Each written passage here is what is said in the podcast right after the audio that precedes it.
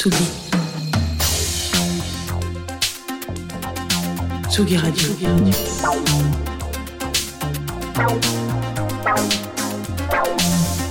Ça part en fave. Jean Fromageau. Salut Jean. Bonjour Antoine, bonjour Rémi, bonjour Luc et bonjour tous ceux qui sont là dans ce studio. Vous êtes plein. Euh, J'ai décidé pour cette dernière de vous faire une chronique dont vous êtes le héros. En tout cas, mettre un peu de jeu de rôle là-dedans. Alors Antoine, il fait nuit. Nous sommes dans une boîte de nuit, pas sur Paris, en province. Voilà, là, comme ça, je dirais, à vue de nez, pas très loin de Lyon. L'imprévu, ça s'appelle. Tout est vrai. Vous pouvez vérifier. hein, ça existe. C'est une chronique fantastique. On parle d'un fait réel et puis ça va partir en couille. Et puis bref, dans cette boîte de nuit, voilà, ça sent la vodka Red Bull.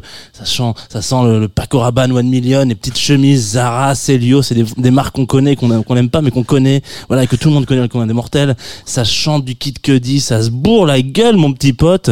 Super vibe. Il est 3 heures du matin. On part de la boîte de nuit. Et là, on se demande sur le parking qui a garé la bagnole?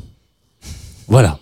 Mais en anglais, ça donne, ça donne Who Parked the Car. Et c'est de cette octet dont on va parler ce soir. Voilà, huit jeunes gens euh, qui aiment faire du jazz parce que euh, c'est Noël, donc je vous régale. Enfin, là, plutôt je me régale parce que vous pouvez con- connaître un peu ma passion euh, pour le jazz. Ça fait un petit moment que je suis ce groupe, évidemment, avant tout pour la science, pour savoir qu'est-ce qu'il se passe euh, dans le style bleu euh, sur le contrée. Mais je suis toujours assez étonné par la réponse que Who Parked the Car me donne. C'est du jazz mais pas tant que ça finalement. Je repousse un petit peu même au, au maximum, pardon, le moment où je j'arriverai à mettre un mot clair et précis sur ce que je ressens quand je lance sur disco.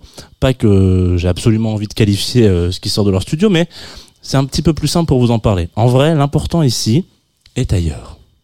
Et j'ai l'impression d'entendre un groupe euh, de potes qui se retrouvent les week-ends en studio à sortir des démos en se disant Oh les gars, ça sonne, ça, non, on le sort, on, publie, on balance sur Bandcamp.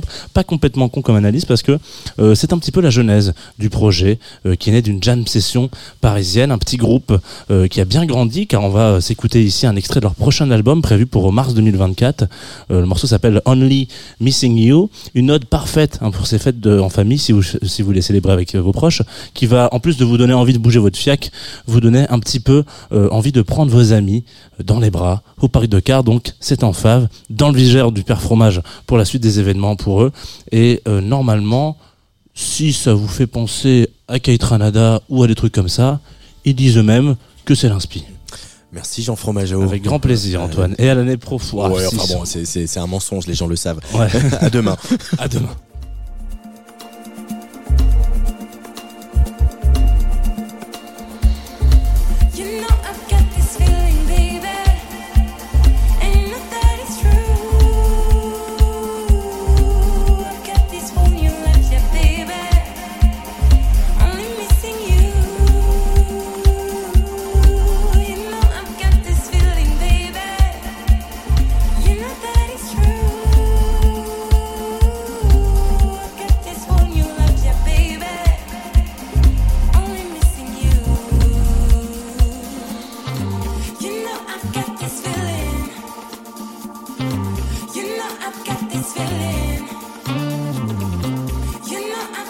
It's